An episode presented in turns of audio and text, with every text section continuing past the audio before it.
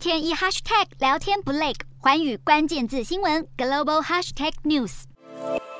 新冠疫情在全球再次升温，日本也不例外。六号新增确诊再次超过四万例，当中东京新增八千三百四十一例，是相隔三个月以来感染人数再次突破八千人。而受到疫情反弹影响，日本媒体报道指出，原本预期在七月上半月实施的观光振兴方案可能会延后上路，预料日本政府最快将在本周做出决定。日本当前的主流新冠病毒株是传染力更强的 BA 四与 BA 五，可能因此导致疫情死灰复燃。此外，部分民众也可能是重复感染，但再次确诊似乎不代表症状会比较轻微。美国最近有研究指出，重复染疫可能会带来新的甚至长期的健康问题。美国圣路易斯华盛顿大学流行病学家分别针对二十五万名只确诊一次以及三十八万名重复感染两次以上的人进行比较，结果发现确诊两次以上的人在最后一次检测呈阳性后的半年内，死亡风险可能会高出两倍以上，住院风险则增加至三倍。此外，罹患糖尿病、出现疲倦或是神经系统、消化系统、心脏和肾脏等疾病的几率也比较高。专家也提醒，如果是免疫功能衰弱族群或者重症病患，出现重复感染可能会引发更严重的健康问题，呼吁民众还是得做好防疫措施，避免一再确诊。